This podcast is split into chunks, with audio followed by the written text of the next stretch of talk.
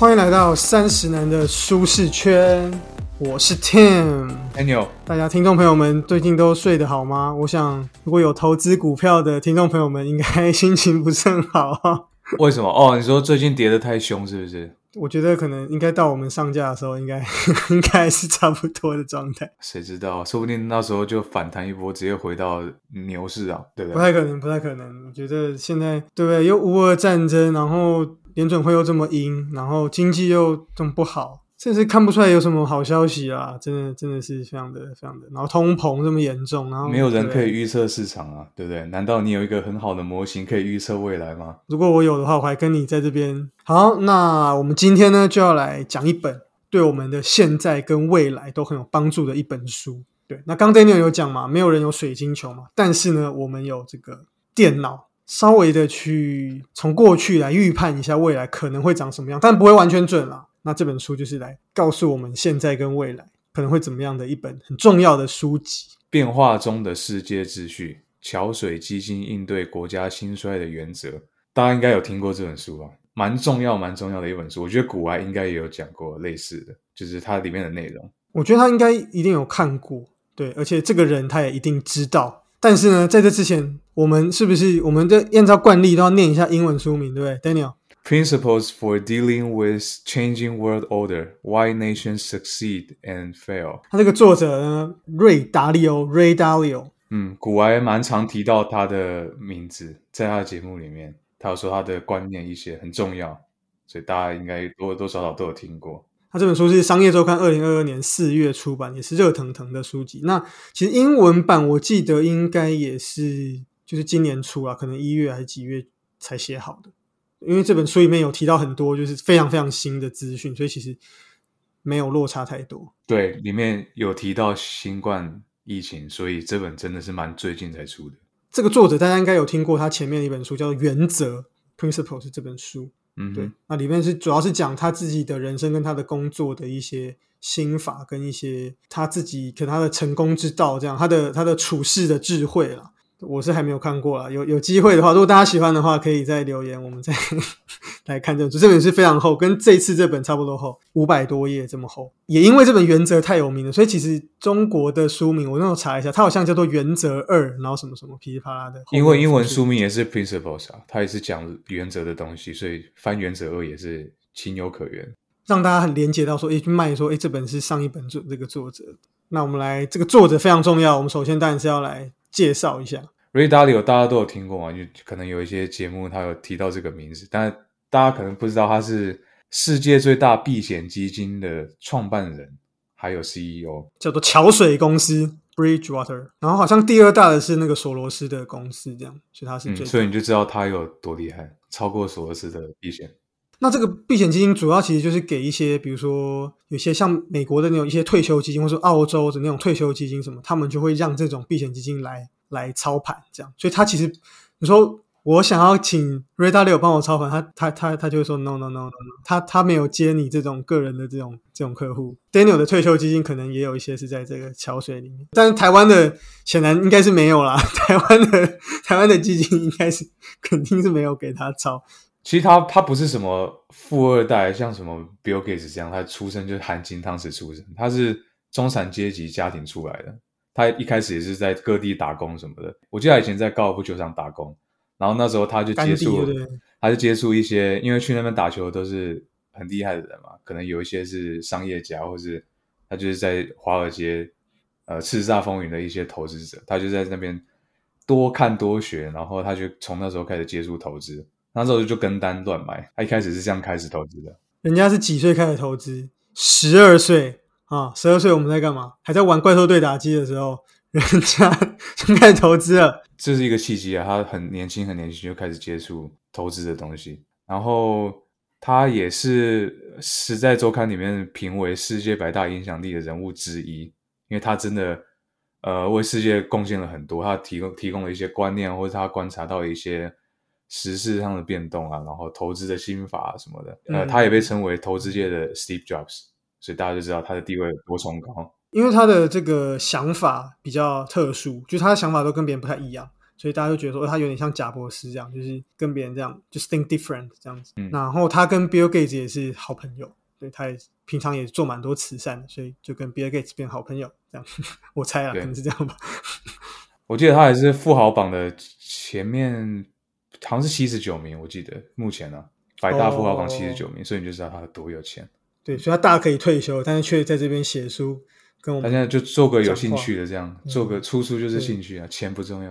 刚刚有讲到啊，听有讲到说他的第一本书是对原原则原则对，这本书在美国我知道是美国啊，卖的超级好。现在我在 Amazon 上面浏览的时候，都还会看到他在榜上，因为他时不时就会出现在上面。嗯，这本书真的卖的很好。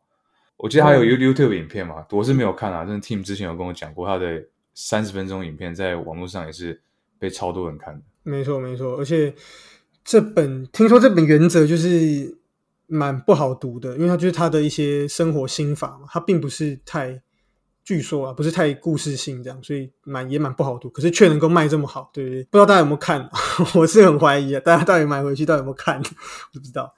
但就是，总之卖的非常非常好，全球卖超过三百万本，现在二零一七年还能卖成这样，真的是不得了，很厉害。你知道卖到什么程度吗？卖到有一天老于都来 Instagram 私讯我说：“你有没有看《原则》？”我说：“呃，还没有看。”他说：“这本好像真的蛮难看懂的，就是推荐我们看对，我。听说蛮难懂。”老于都 Q 我们了，我觉得有机会应该要来讲一下。如果这一集就是大家真的觉得听来不错的话，我们再继续来讲《原则》这本。好，那后来他也有出了一本叫《大债危机》啦，就是在讲、呃关于，因为他作者本身在从事这银行相关的嘛，这种基金什么，所以他对于这个国家的货币啊，然后债的这个这个部分也是很有一定程度的研究，所以他有写一本《大债危机》这样。这本书今天我们要讲这本《变化中的世界秩序》，它作者是想用他看待世界的一些独特见解去研究说历史上这些储备货币帝国的兴衰周期是大概是怎么样的一个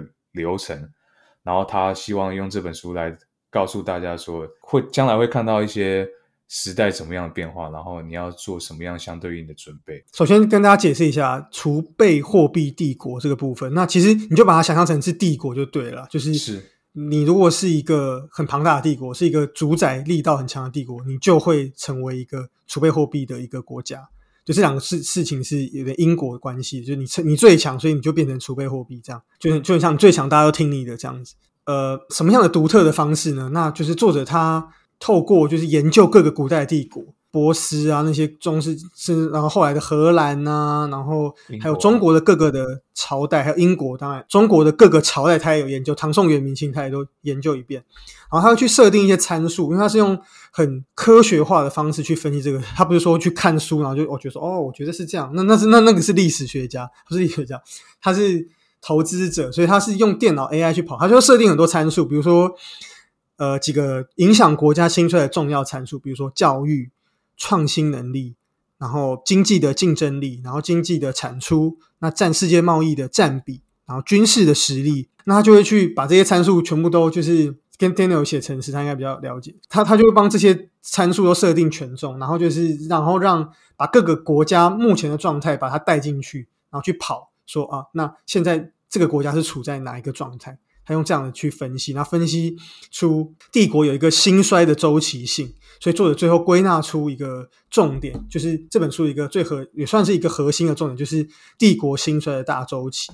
他这边书名就讲到嘛，国家兴衰，对不对？这四个字，作者就是用这样子的一个方式去分析出来，就说每一个帝国都会经历这种兴起，然后巅峰到衰落这样子的一一个秩序。从中国的朝代，然后过去一些，比如荷兰啊、英国，其实都是这样分析。那到现在美国，对，所以作者这本书最主要就是在分析这件事情，然后跟跟大家讲说，那现在我们处在什么样的状态？那未来可能会怎么样？融合了历史啊，然后加上这些科学的分析啊，然后经济这些全部都融合在一起，有点比较少人能够做到这样的一个程度啊。刚你说的那些呃 input 就是什么教育啊、创新啊、军事力量那些有一些有些指标其实是很难被量化，但是他用他独特的方式去把它变成一个可以输入的参数，然后当然就是输出就是这个兴衰周期或者几年嘛，比方说我 input 了这一些指数之后，可能美国是这样的指数呃参数，然后它输出哎两百五十年就一个估算，这样我觉得很厉害。除了这个可以算出这些年，他会他书本的附录后面也有附上，就说各个国家他会给你一个分数，就说比如说最高是一分，那这个国家现在是几分？比如说你到最顶就是一分，那现在是几分？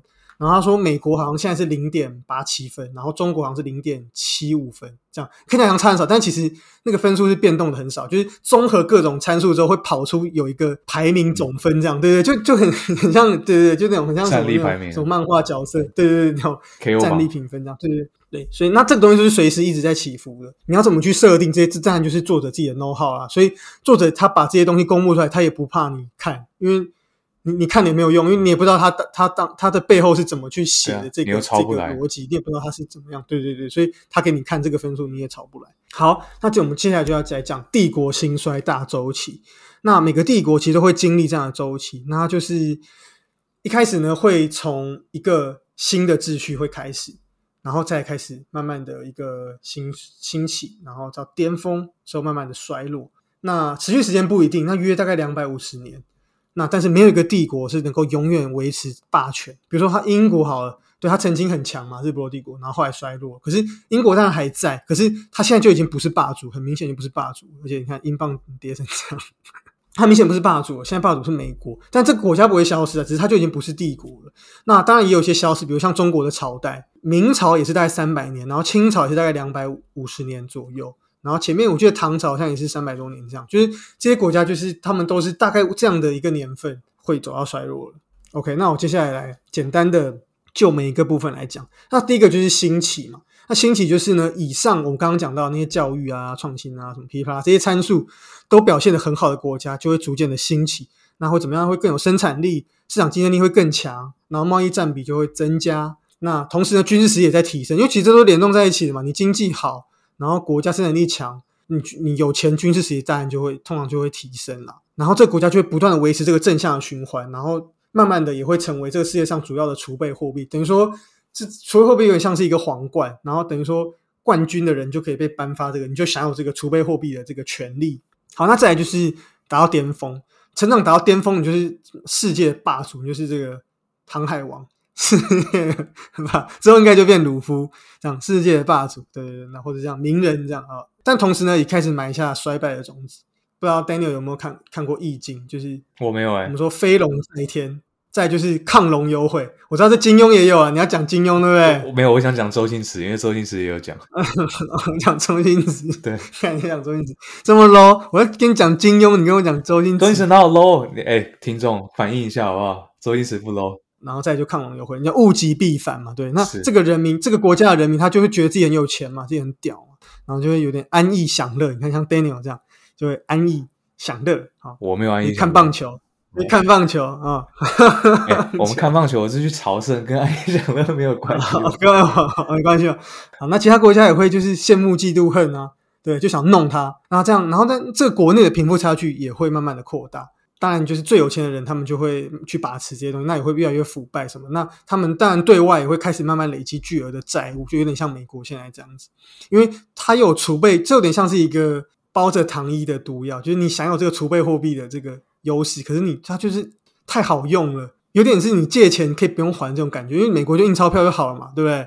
印钞票大家帮你还嘛，它其实有很大很大的权利，因为没有没有国家可以这样，你台湾台币你一直狂印你就贬值，可是美国就不会。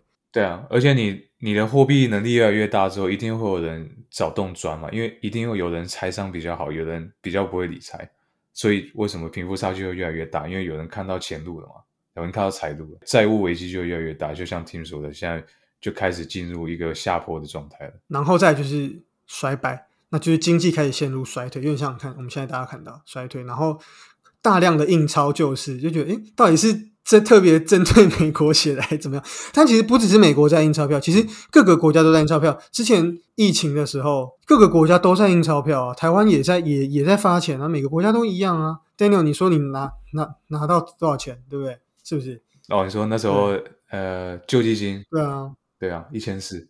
川普发的还还是拜拜登发的？忘记拜登吧？拜登发的嘛，对不对？然后就突然就多一个。水冷式的那个什么的，是啊，对对对，救济金啊，我需要需要买一个电脑的配备啊，我就拿去买散热。再就是国家内部矛盾会增加，然后越来越动荡。这个我们等一下可以再跟 Daniel 讨论一下。嗯，美国大家就看到嘛，现在国内其实蛮多的一些极左跟极右啊，而且好像各式各样的事情大家都都觉得不爽，比如说像堕胎的事情，大家也是这边那边不爽，然后枪击也在那边射来射去。然后我看最近加州又有枪击案，然后莫名其妙，是不是有？最近是不是？呃，很常有啊，应该每个礼拜都有啊。对啊，然后就越来越国家越来越动荡。那再来就是新的秩序产生，但就最后就慢慢衰败啊，衰败最后就是新的秩序产生。那通常这个时候呢，会有一个外部的强权开始挑战这个霸主，因为霸主变弱了嘛，外面就会有人新的人想要挑战，就很有可能爆发战争。那如果真的爆发战争，那就会形成新的秩序，就有点像当时英国后来经过一战、二战，等于说这个棒子就交给美国了嘛，嗯因为开始有人挑战，那爆发战争，然后就新的秩序就是新美国主导的秩序开始。那尤其呢，是当双方具有势均力敌的军事能力的时候，美国超级强，那其他国家很烂，那当然没办法，没有人可以挑战他嘛。当双方都势均力敌的时候，就很有可能打，就就很像是，如果是馆长今天跟你有摩擦，你们一定不会开打嘛，因 为你打不赢馆长嘛，对对吧？但如果是一个一般的路人，对，跟你摩摩擦，你可能就会想，你就可能会呛他几，你就可能会想跟他打。现在就是美国这个馆长肌肉一直在消退，对对对，然后有另外一个小馆长，我不知道谁，可能不知道皮塔哥哥还是什么见人盖伊之类的，哎，开始哎肌肉开始变大哦，就开始哎哦想挑战馆长之类的。那大概这个大概就是这个帝国兴衰大周期啊，兴起，然后巅峰，然后衰败，然后在新的秩序形成，世界就一直在重复这个循环，重复这个循环，然后就一直换成不同的国家。之前的荷兰换成英国，再换成现在的美国。那之后，作者说很有可能啊，会交给那个哦，急起直追的那个那个国家，对，在亚洲占了很大一块版图的那个国家。有有那个墙哦，墙很高的那个那个国家哈、我们现在这个秩序呢，是基本上是从一九四五年的二战之后开始建立的。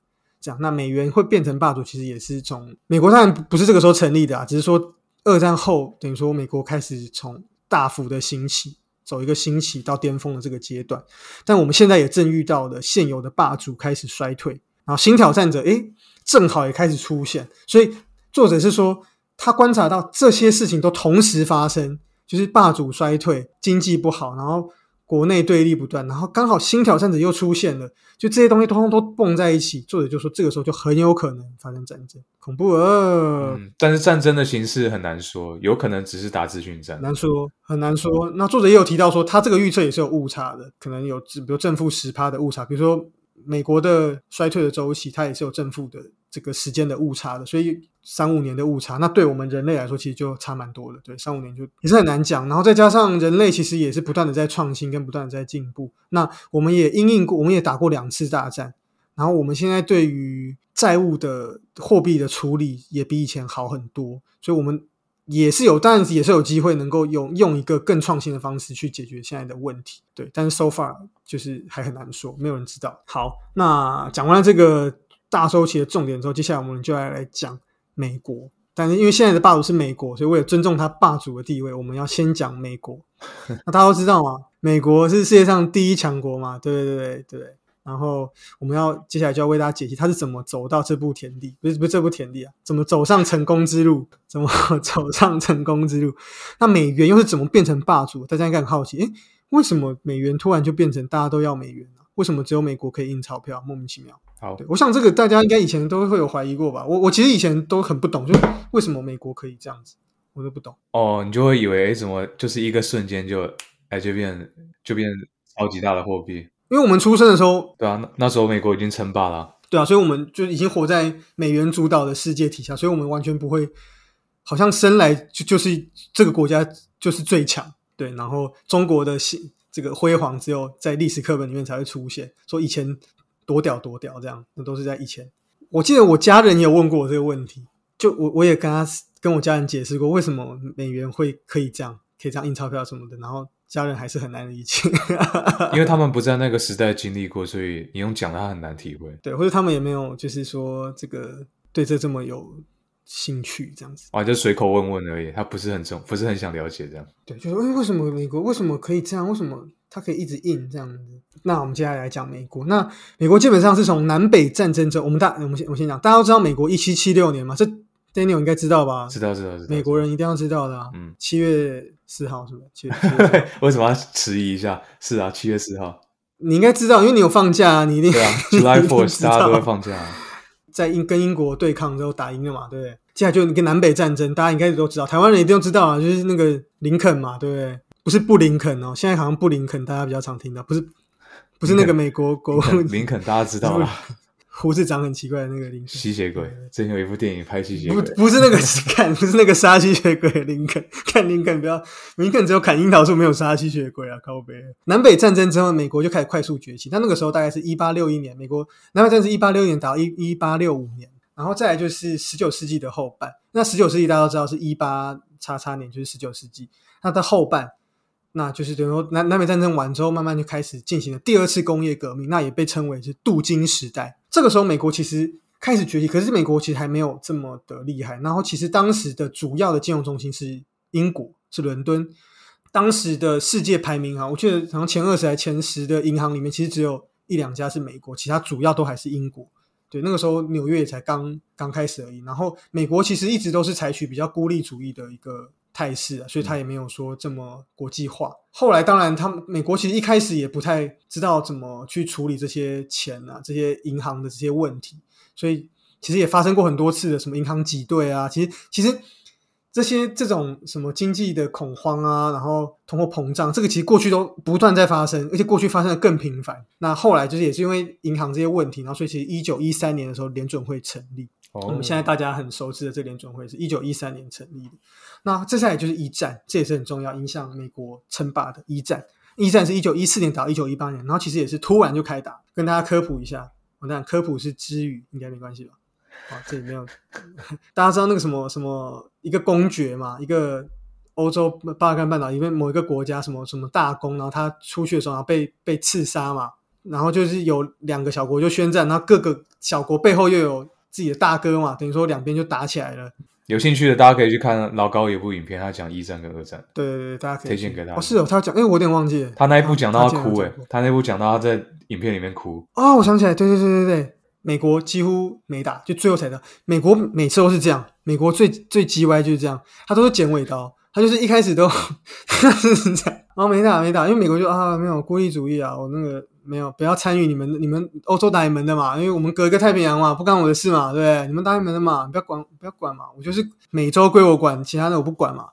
对，然后最后就是美国就还是加入，然后就是也是会常一直卖武器啊，提供黄金啊什么，然后大家跟他借钱嘛，因为美国最那个时候就是比较比较没有受我们伤害，跟他借钱，对，然后后来就欧洲那边打一塌糊涂，然后美国就没事，最后又哦参战，然后又打，因为又然后获胜国，然后获胜国又又又又可以瓜分利益，哦 OK OK，但其实后来一战后期也出了蛮多问题，那像一九二九年，其实那个时候联准会也有采行一连串的紧缩货币的政策，然后紧接着就是全球货币大萧条。接下来就是也导致二战的一个兴起。大家知道二战一战之后签了凡尔赛合约嘛，然后中德国啊、战败国德国啊、奥匈帝国等等要赔很很多很多钱。后来德国也是不堪负荷，然后德国就是这个凡尔赛条约嘛，然后希特勒上任，然后开始把德国搞得很屌。然后我也觉得欧洲其他国是不是太烂？为什么德国一个战败国，然后搞个几十年，然后就还是可以打趴？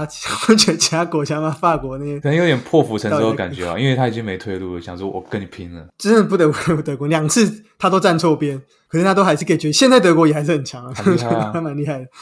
再就是二战，那二战的时候也是一样，美国一开始一样没有参战，然后卖了一大堆东西给欧洲，跟现在很像，就是送武器给乌克兰，可是美国这种都没打，从来都没有在美国本土打，南北战争之后就没有。大家也知道嘛，就是二战欧洲也是打得一塌糊涂嘛，是啊，对，最后就是这个日本当时的帝国日本山本五十六嘛，去开飞机然后去弄嘛，去偷袭珍珠港嘛，这大家应该都很熟悉啊。这这个珍珠港那电影大家都看过嘛，嗯，偷袭珍珠港嘛，然后后来美国就不爽，美国反而要丢核弹，然后就啊结束了，美国又是最后一台参战，然后又结束了，然后美国又要获获胜国了。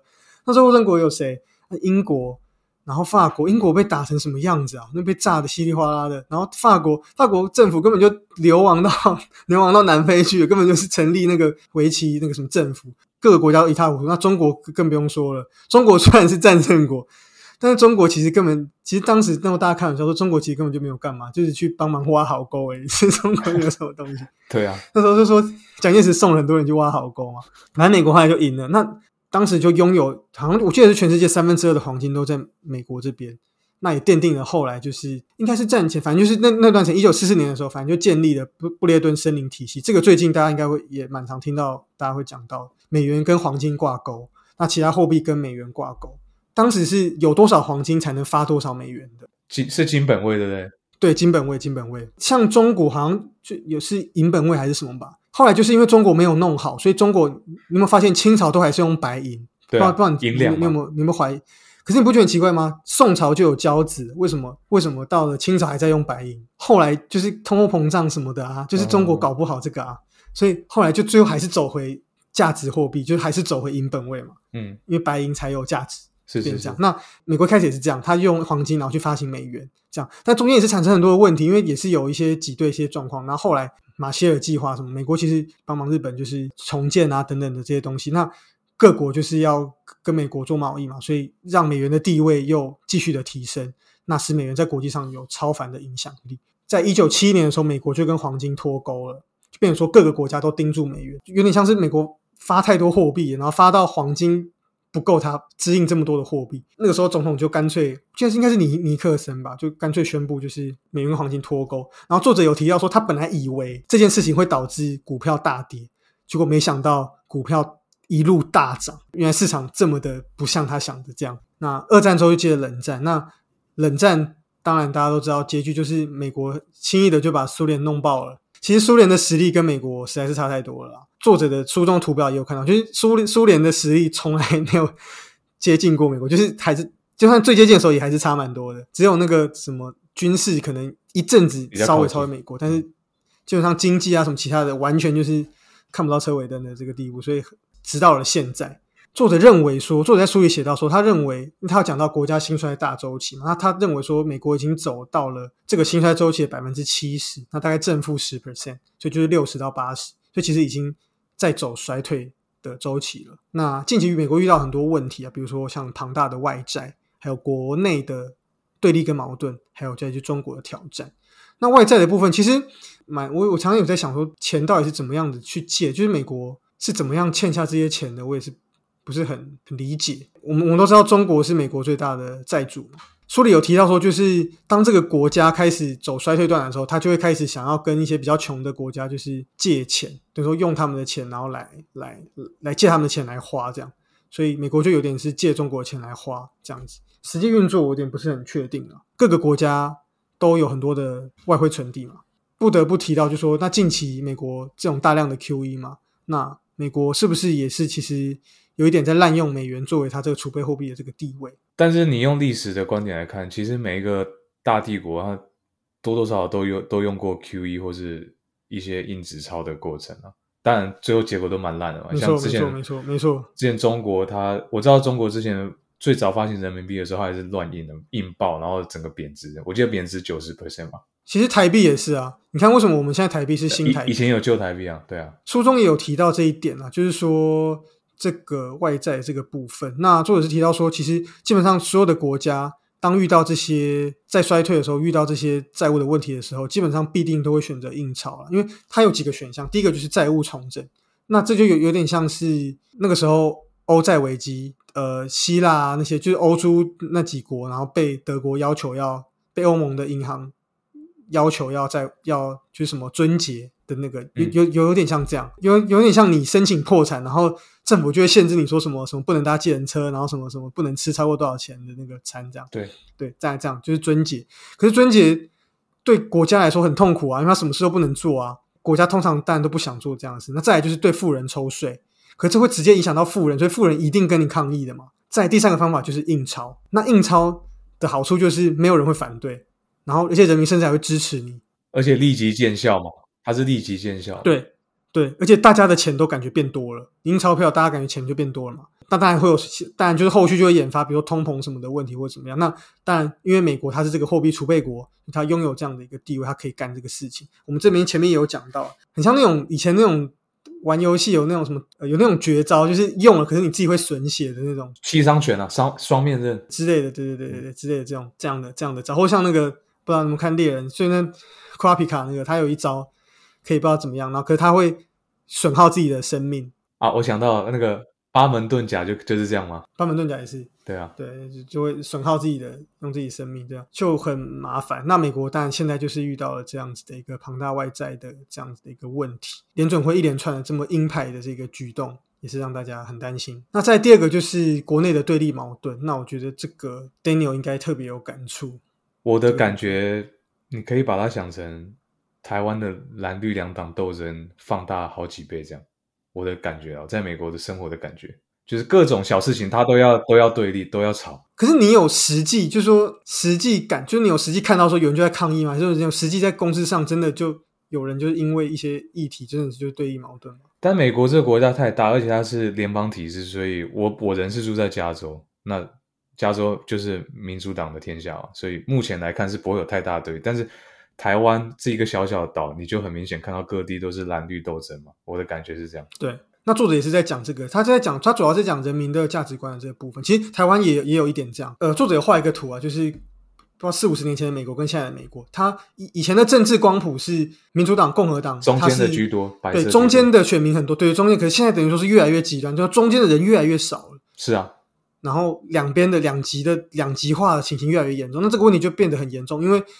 这就会导致这个国家的陷入很多不可调和的一些冲突的这部分。对，因为你意见分歧越来越严重嘛。那作者认为说，这个其实是一个衰退的一个象征，因为国家在衰退嘛，经济什么都在衰退。那这其中的人民们，比如说贫贫对富，然后那当然第三个问题就是中国的挑战了这也是蛮大的问题。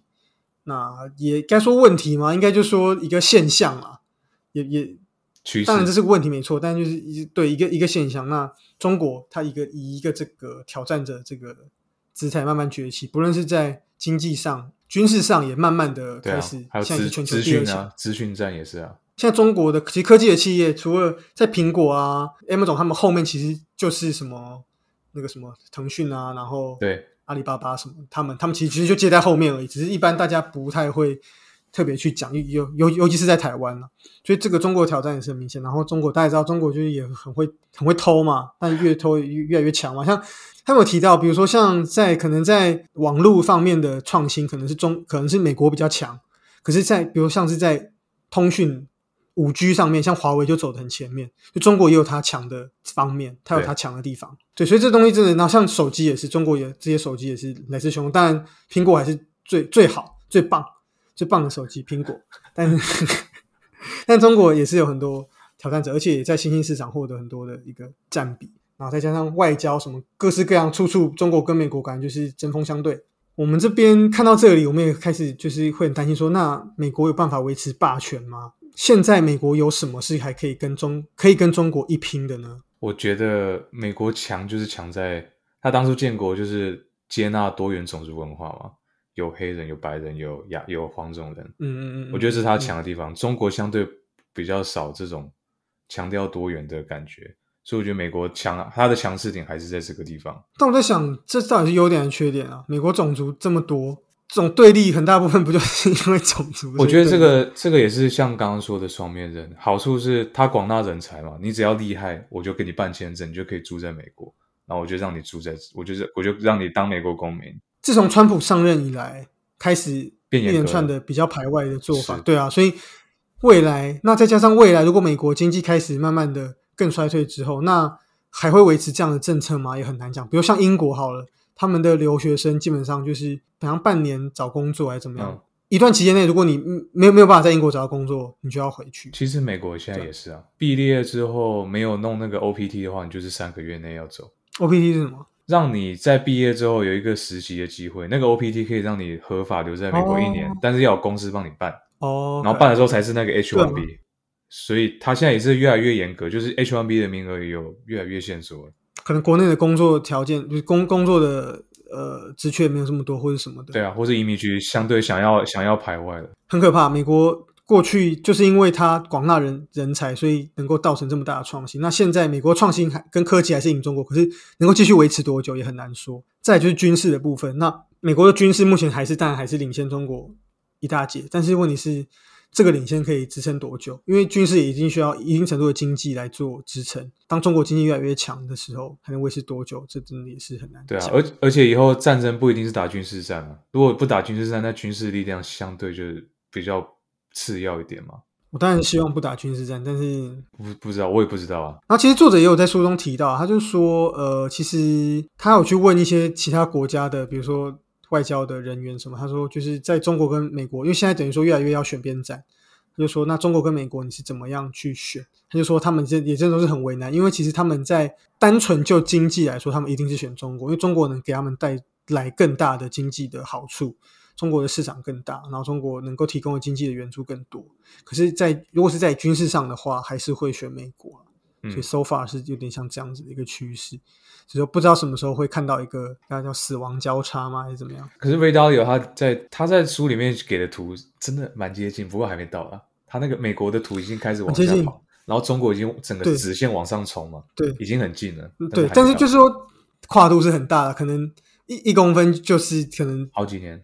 三十年这样。对对对，所以其实这个东西还是很难讲嘛。一点五趴十趴的误差，可能对我们来说就是三年五年，那就对我们来说就差很多了。因为我我在读这本书之前，我先去查他的一些 Ray Dalio 一些名言，就他在演讲上或者他在书里面讲到一些名言，他要讲一个很很有意思，他说痛苦等于反思加进步。他说不管这个是对个人人生，或是对像帝国的兴衰，都是一样，因为你有一个新秩序，新秩序来源是什么？战乱嘛，可能在一个战乱的混乱的情况中，有一个新势力崛起。那这个崛起的原因是因为这个现阶段的战乱太痛苦了，我觉得我需要扭转一个局势，所以有人出来，像孙中山出来，他去扭转局势嘛，或者说像美国跳脱英国，然后要跟英国对打，他就是因为反思，然后我发现我这状况我不能停滞不前，所以他去崛起，然后兴起就是进步嘛。然后慢慢慢慢嗯再开始衰落，衰落之后有一个新秩序，因为又痛苦，然后又开始有新势力崛起。我觉得这个是套用在不管个人或是帝国上都是一样。有，其实作者书里也有一个图，它就是一个像蛇一样，看是往上的，就是人类会一直这样高低高低周期旋，可是整体是一直在往上，我们还是一直在持续往上，对对对但是中间会经历的这个成长衰退、成长衰退，可是终究还是继续往上。那我觉得刚刚 Daniel 讲的也蛮有趣的，就是说，就就很像我们就像健身一样，就是去破坏它，然后去重组，就变更大，这样人类就不断的在进行进步。好，那这一集呢，其实我们大概讲到这边，大家应该对美国历史有没有在上历史课的感觉？我用很有趣，我已经尽量用很有趣的方式，大家应该我觉得应该是高中读听得下去高中读这些的时候，我就觉得好像很无聊。但我老历史老师，对不起，就是我不是因为怪，我不是怪你，我是说我自己对历史的兴趣就没有那么大。但是现在可能年纪比较大一些，再再重新来读这段，我觉得比有比较好的见解。所以希望大家今天都听得很有收获。这一集我们讲了目前的霸主美国嘛，那下一集我们就来谈谈另外一位最熟悉的陌生人——中国。那本期节目就到这边啦。那喜欢我们的听众，欢迎到 Apple Podcast 给我们五星评价，还有 Spotify。哎，然后因为 Team 现在没有 Spotify 可以用了嘛，你现在要找下一个，也可以在这边征求那个、啊、Family 他会不会审核啊？没有，我我我还有再继续付，对不起。没有啦，Team 只是最近在找可以跟他共享家庭计划的一个听者。太晚了吧？这个上架都好几个礼拜以后。哦，那来不，那对不起，有兴趣的听众也来不及，那时候 Team 应该已经找到了。对，然后如果你对你对我们目前讲的书籍种类有什么意见，或是觉得可以改进的地方，到 IG 或是各大平台留言告诉我们。感谢，没错，那就下次见啦，拜拜。拜拜。